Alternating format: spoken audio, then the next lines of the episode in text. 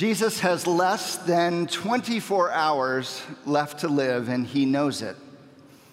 In John chapter 13, verse 1, you'll recall uh, that Jesus knew that his hour had come, his hour to depart out of this world. And knowing that his time is short, uh, Jesus pours out his heart for his disciples and for us in John chapters 13 to 17. These are some of the most heartfelt verses in all the Bible. And Jesus opens up here like he doesn't really do anywhere else in the Gospels. Now, you'll recall from the last time we were here together uh, that John uh, 13, verse 33, Jesus had announced his departure uh, to his disciples. He said, I'm only going to be with you for a little while longer. I'm about to go where you cannot follow. And his disciples are understandably troubled uh, by this declaration, by this news that Jesus will leave them. How can they possibly go on without Jesus? Is their question. Not only is he their rabbi and uh, their leader, but he's their friend. He is the love of God incarnate in space and time, come close to them. And now he's leaving.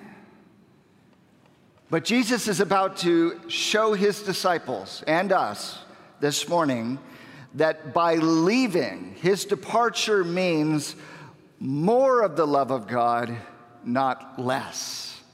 By leaving, he will give us more of the love of God, not less. So grab your Bibles. We're going to be in John chapter 14, verses 1 to 14 this morning. John chapter 14, verses 1 to 14. If you want to use the, uh, the Pew Bibles there, or the, the, the Bible in the seat rack there, uh, you'll find this on page 901, 901. So Jesus' departure means more of the love of God, not less. And what we're going to see this morning is uh, that Jesus offers us four, four things this morning. He offers us a loving home, a loving path, a loving God, and a loving power. Okay? Loving home, a loving path, a loving God, and a loving power. That's gonna, those will be our buckets uh, for our time together this morning. Let's pray together and ask the Lord to be our teacher as we open to John chapter 14. Heavenly Father, we gather here asking that you would show us Jesus, that you would work in our lives and help us to see ourselves, that you would change us and make us new this morning. We open our hearts to you. We hold nothing back. And we pray this in Jesus' name. Amen. Amen. So, the first thing Jesus offers us as he departs is a loving home. A loving home. John chapter 14, verse 1. Let not your hearts be troubled. Believe in God, believe also in me. In my Father's house are many rooms. If it were not so, would I have told you that I go to prepare a place for you? And if I go and prepare a place for you, I will come again and will take you to myself, that where I am, you may also be.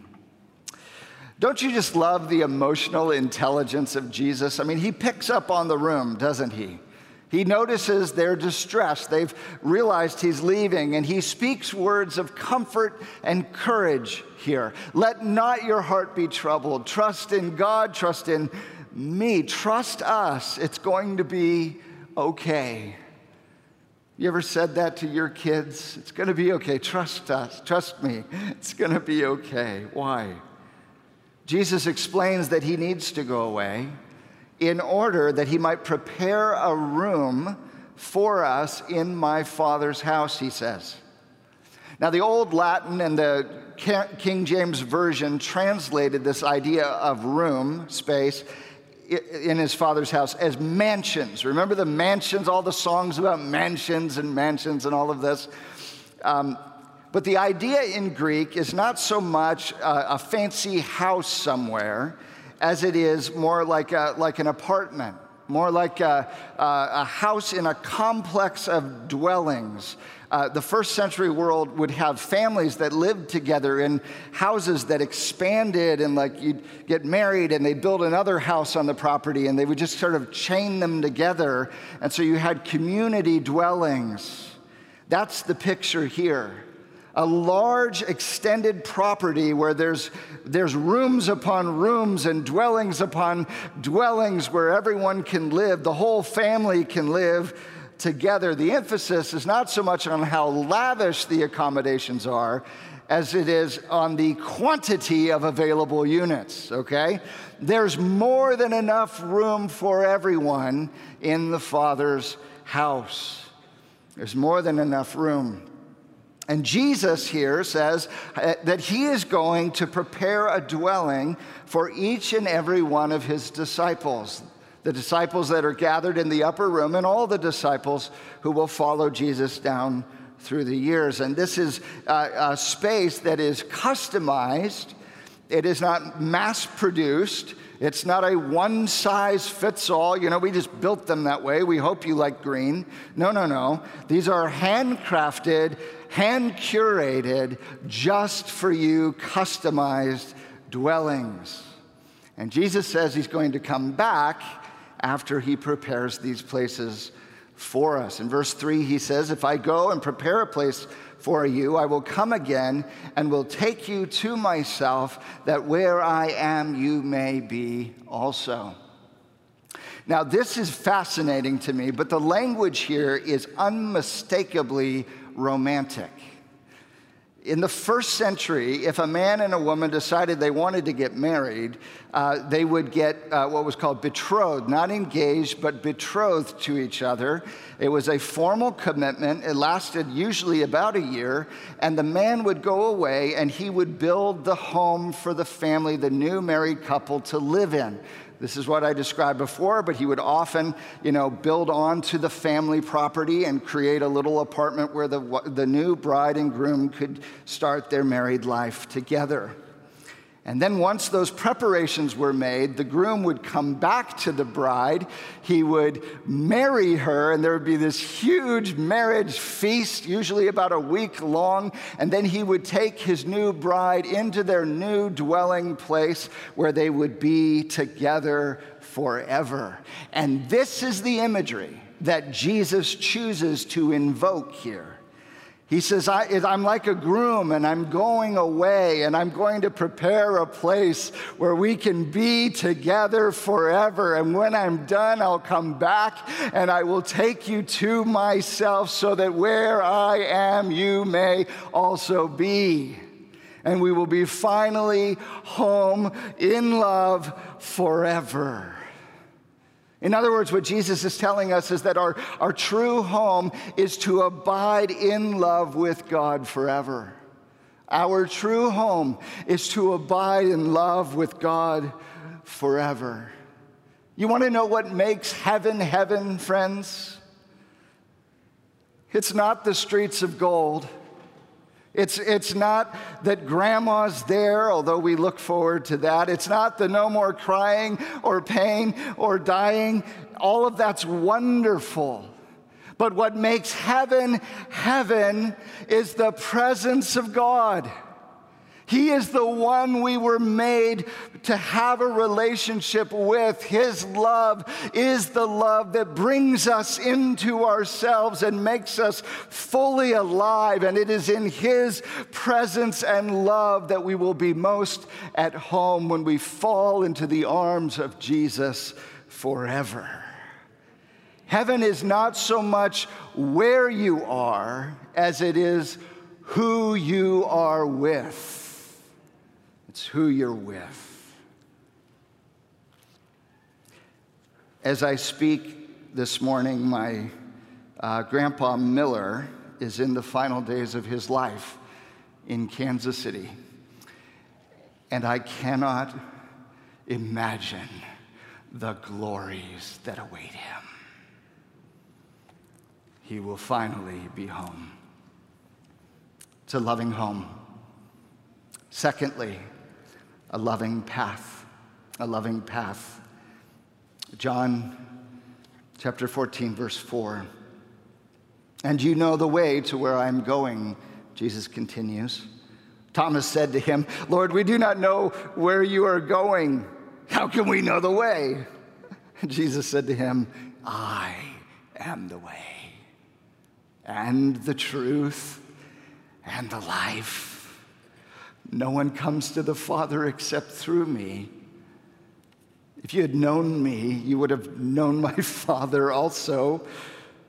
And from now on, you do know him and have seen him. Jesus says, I'm, I'm, I'm going to the Father. I'm going to prepare a place for you, and then I'll come back and I'll take you to myself, and we'll be together forever. And you know how to get there. They're so bewildered, aren't they? I love Thomas. Thomas is like, um, we don't know where you're going. How can we know the way? We don't have a map, we don't have a GPS, we have no signpost, we have no clue. Such an honest statement. But it sets up for us the sixth I am statement in the book of John I am the way and the truth and the life. You want to know the way, the way to God, the way to life. I am the way. You, you want to find your true bearings in this world, your true north. I am the truth. You, you want to find the pathway to life and abundance so that you can be fully alive. I am the life. It's all here, it's all in me. If you want to know the way to life and the Father and glory and all that's coming, it's in me. No one comes to the Father except through me. Now, some of you are sitting there, and, and maybe you're kicking the tires on faith and you're curious about Jesus, but, but you, you read statements like this and you say, aha, that's, that's why I have trouble with Christianity. It's because of stuff like this. No one comes to the Father but through me. It's so, so narrow, it's so exclusive. Why, how come you Christians have to insist that Jesus is the only way to heaven? I mean, come on. Well, first of all, let me just speak to that. First of all, you're right. This is narrow, it is exclusive. But don't you realize the real issue here goes back to Jesus? The reason Christians say things like this is because Jesus says things like this. Biblically faithful Christians have always said that Jesus is the only way to God because Jesus said it himself. No one comes to the Father but through me. Now, can I help you understand just for a moment? Would you, would you lean in with me? And me, can I help show you that when Jesus says this, he's not being mean, he's not being a jerk. Let, let me, I'm going to try to show you that Jesus' claims, his exclusive claims here, rise not from religious narrowness so much as God's authentic personalness. Let me show you. The first thing we need to notice here is that Jesus does not say, No one gets to heaven except through me. He says, No one comes to the Father but through me. What's the difference? Well, it goes back to our first point, doesn't it? Our first point that our true home is to abide in love with God forever. That heaven is heaven because God is there. Heaven is not just a nice place. Heaven is where God is. It's his personal home. So when the Bible talks about heaven, it's not just the nice place in the sky, it's the place where God is. It's to fall into his arms in relationship and love and intimacy forever. It is a love relationship with the Father. And how do you have a love relationship with the Father? The same way you have a love relationship with anybody else on the planet through the mutual opening of hearts. The doors of our hearts open from the inside, don't they? And if you go on a date, you would sit down and you would, you would put a little bit of yourself out there, wouldn't you? You would show a little bit of yourself, and the date would progress if, if the person responded and accepted and loved and valued who you were as you expressed who you were, right? And then as that acceptance comes, trust builds and intimacy starts to grow, and, and we start sharing more of ourselves and more self disclosure. And that's how loving relationships build. And friends, what Jesus is telling us is that God has opened wide the doors of his heart in Jesus. God has opened wide the doors of his heart in Jesus. Friends, do you realize when God wanted to open up and get real in the most vulnerable moment of his authenticity? He opened wide his heart in self disclosure and Jesus came forth. Do you see that? And like every person on the planet, God wants to be loved for who he is, who he really is. As he self discloses himself, he wants to be loved as he reveals himself to be in vulnerability and transparency and authenticity. Do you see this? And so, the only way into the heart of God is through Jesus because it's the only heart he has to offer. And if you think about it, you're just as exclusive in your loving relationships because you want to be loved for who you are, not for something else. Not for the person you pretend to be on social media, not who you feel like you have to posture yourself to be at work. You want to be loved for you exclusively, just as you are. And anyone who says, I see your true, authentic self, but I'd really prefer you be like this, you can't, love can't grow there. It is narrow, but that's, it is exclusive, but that's because it's personal, don't you see? Jesus is the only way to the Father's heart. So we have a loving home by a loving path now to a loving God. Look at verse 8. Philip said to him, Lord, show us the Father, and it is enough for us. Jesus said to him, Have I been with you so long, and you still do not know me, Philip? Whoever has seen me has seen the Father. How can you say, Show us the Father? Do you not believe that I am in the Father and the Father is in me? The words that I say to you, I do not speak on my own authority, but the Father who dwells in me does his works. Believe me that I am in the Father and the Father is in me, or else believe on account of the works themselves. Friends, what Jesus is saying here is utterly staggering. To know Jesus is to know the Father. To, to see Jesus is to see the Father. To, to, to hear Jesus is to hear the Father because he says twice, verse 10, Do you not believe that I am in the Father and the Father is in me? Verse 11, Believe me that I am in the Father and the Father is in me. Do do you hear the Trinitarian language? Now, he hasn't brought in the Holy Spirit yet, but he will down in verse 16. That's coming next week. Wait for it, right? But Jesus is showing us that the triune God exists as a community of eternally loving, self donating, mutually indwelling persons, too one to be many and too many to be one. Now, there's a lot of meat on that statement. Let me unpack it here for us. First, he's the triune God, three persons, one essence. Father, Son, and Holy Spirit, all co equal, co eternally God, one God. They are a community, a union together with one another. They are eternally loving brimming with affection for one another. They are self donating, they are giving and receiving of one another. they are mutually indwelling. This is the, the inner penetrating, mutually reciprocating inhabitation of one another. As he says in verse 10, the Father dwells in me. What is this language? The Father dwells in me, resides in me, lives in me.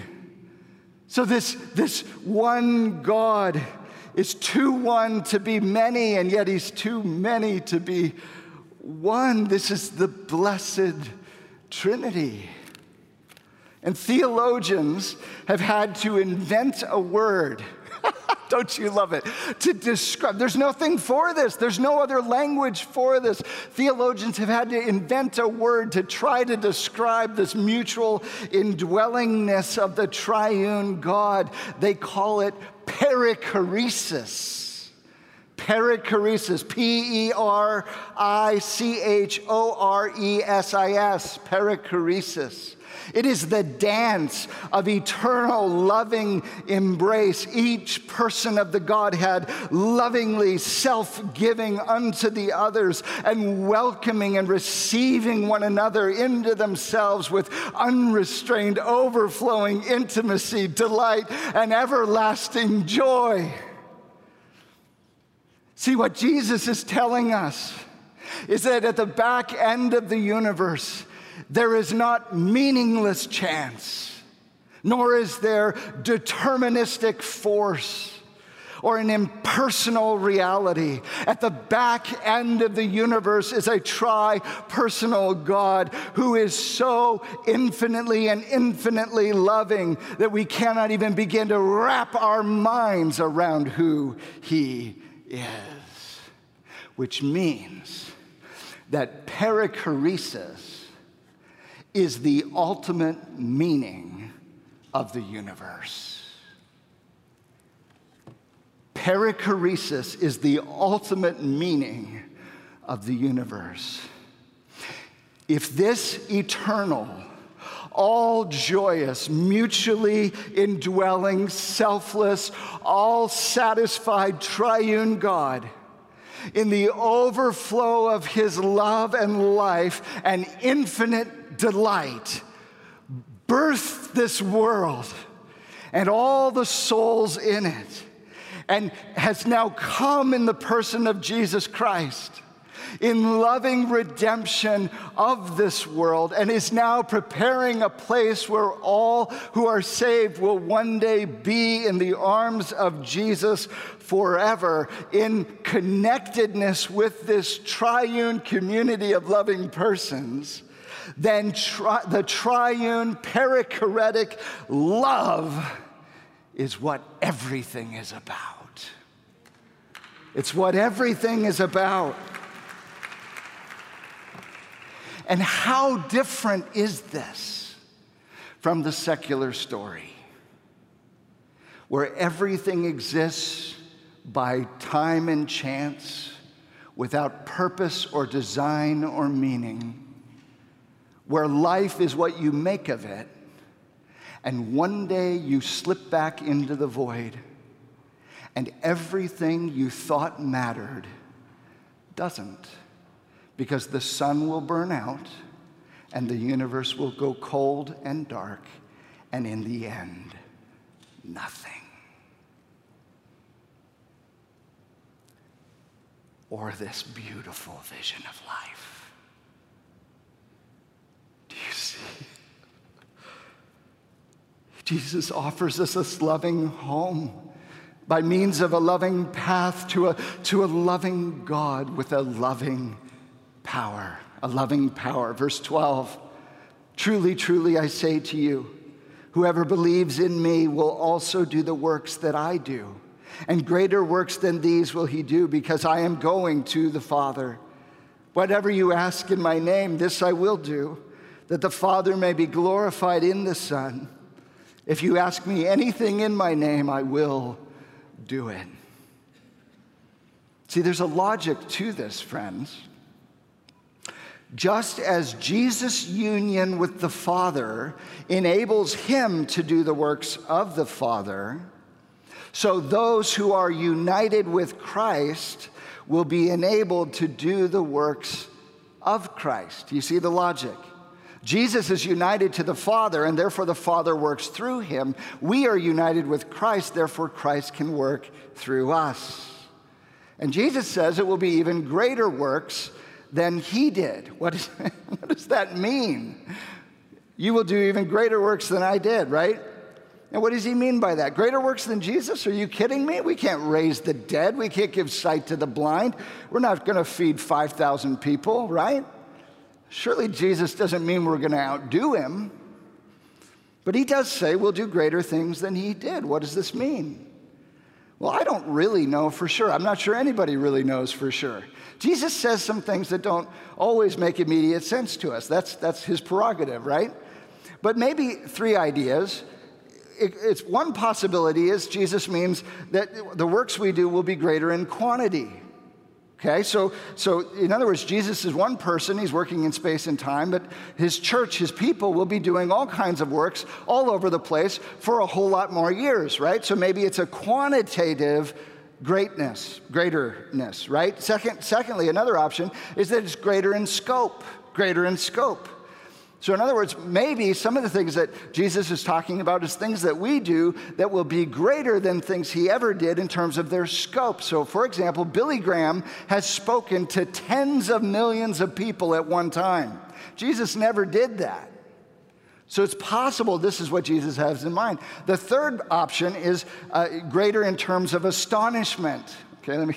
I didn't really have a good word for this one, but I'm, I'm trying. Okay, astonishment. Here's what I mean if a heart surgeon does a highly technical surgery on his backhand, because he does that every day of the week, that's impressive. He trained for it. But if I were to go do a heart surgery, even just a basic one, okay, you would probably be more impressed that I pulled that off than that the heart surgeon did the, the, the more specialized surgery, because I have no training in it whatsoever. So it's greater in terms of astonishment that, wow, he did a heart surgery and he has no training. Maybe it could be like that, that we are followers of Jesus Christ. We're not the Son of God, but we're going to do things. And it's more astonishing because we're so small and so insignificant compared to Jesus. Okay, so I don't know what it means, but it could mean those different things. Jesus says the reason we're going to be able to do these greater things, whatever that means, is because he's going to the Father. He's going to the Father. He will die. He will be buried. He will be raised again on the third day. He will ascend and be seated at the right hand of majesty on high, where he will intercede on our behalf. And one of the things he will do is he will answer our prayer requests. This is the only way that we will be able to do the greater works that Jesus describes through his ascended and exalted power as Jesus works in us and works through us. Verses 13 to 14, Jesus says, Whatever you ask in my name, this I will do, that the Father may be glorified in the Son. If you ask me anything in my name, I will do it. what staggering promises, huh? Whatever you ask, I'll do it. If you ask anything in my name, I will do it. Now, most of us read a verse like that and we think, well, this has got to be a blank check, you know? And we see a new car or we see a new uh, house or we see a, a million bucks, right? But we have to remember the context, right? The whole context is about Jesus who is preparing a place where we might dwell deeply in love with the triune God forever and in the meantime, he's inviting us to live in union with himself so that his presence and power might flow into us and then through us into the world. So it's all about relational stuff, right? It's all about connectedness and relationship. So prayer is not a, a heavenly complaint department where you bring all your problems nor is it a, a, heavenly vending machine where you just say E4 and you get what you want, nor is it a genie in the bottle and you get three wishes. No, prayer is an interdynamic relational thing with God. It, it is where we get to know God more intimately. It's where we get to be lovingly united with Jesus in such a way that we begin to change. We begin to transform so that we are conformed to his image and will. We learn to want what he wants, to desire what he desires, to will what he will, so that when we ask things in his name, he may answer them. Let me, let me hit this from another direction. What does it mean to do something in the name of? If I say, I'm, I'm here in the name of the law, what does that mean? It means I'm here to represent the law's interests, right? I'm here in the interest of all that the law desires and demands, right? If I pray in the name of Jesus, it means I pray representing the interests of Jesus. To pray in Jesus' name means I am, I am trying to think as he would think. I'm trying to feel as he feels. I want to love what he loves and want with what he wants. In other words, Jesus' love transforms us so that he can give us all that we want. You see that? Jesus' aim is to so thoroughly transform us that he can give us whatever it is we ask for. If we are united with Christ, friends, and we are in him and he is in us, we learn to pray as Jesus taught us, Thy kingdom come, Thy will be done. And so when we have that posture, Jesus can give us everything we ask for because he has made us like himself. And this is how the Father is then glorified in the Son, and God is glorified in us. See, Jesus' departure means more of the love of God, not less. He offers us a loving home by means of this loving path, which is Himself, into a relationship with a loving God. And He gives us a loving power which transforms us first and then through us changes the world. This is the vision of Jesus. So I have three questions, takeaways as we draw things to a close. I just want to ask these. They're written in your voice personally, so you can just write these down and reflect on them. The first question is Am I believing in the love of God? Am I believing in the love of God? Do I believe this vision of what Christ has portrayed here? that the deepest and real, most real parts of the universe are pointing to this beautiful, loving community from before time to the very end of time, which is at the back of the universe. And that Christ has made a way for us to have a relationship with that triune God. He died in our place and for our sake to pay for all of our sin and shame, and he rose again to make us right with God forever. Do I believe that? Do I trust in that? Am I hoping in that love? The second question is Am I abiding in the love of God? Am I abiding in the love of God? Am I making my home there? Am I running into the arms of Jesus? Or am I secretly trying to find love in everywhere else? We can't help that our hearts long to be loved because we were made for God. We spend a lot of our time trying to fill that up with all the wrong things, don't we? Even as Christians, we can have the, the right answer and hang on to it with 35% of who we are and still run around and try to fill the void with the wrong things. I do it all the time. To abide in the love of God is to sink down our deep longings into who He is and find life in our God. The third question is Am I transforming in the love of God? Am I transforming in the love of God?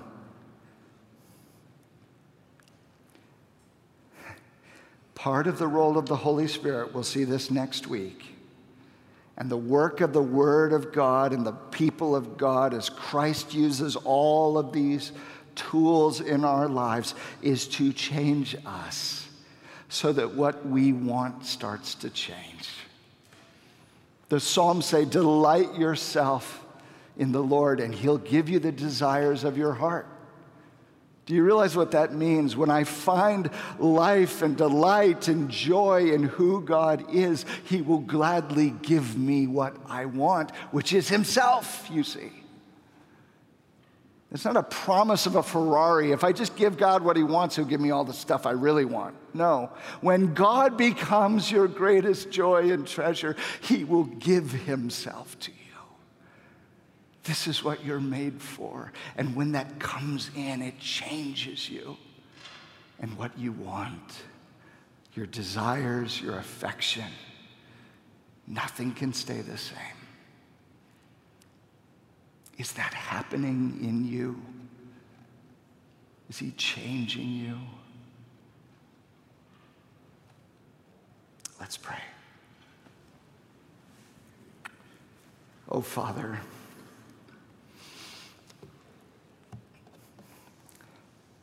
We want to know the world that Jesus knows. We want to have the vision of life and hope and beauty that Jesus offers. We want to live into this beautiful life and reality.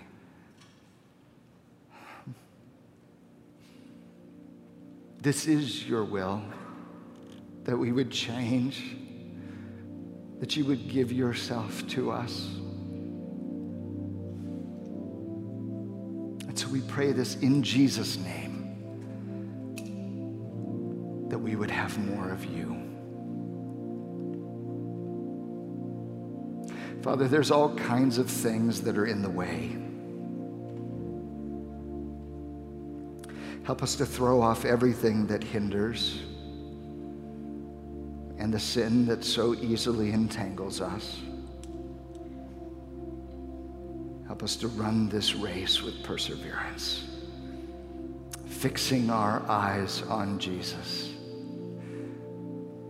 the author and perfecter of our faith. We want more of you. We pray this in Jesus' name. Amen.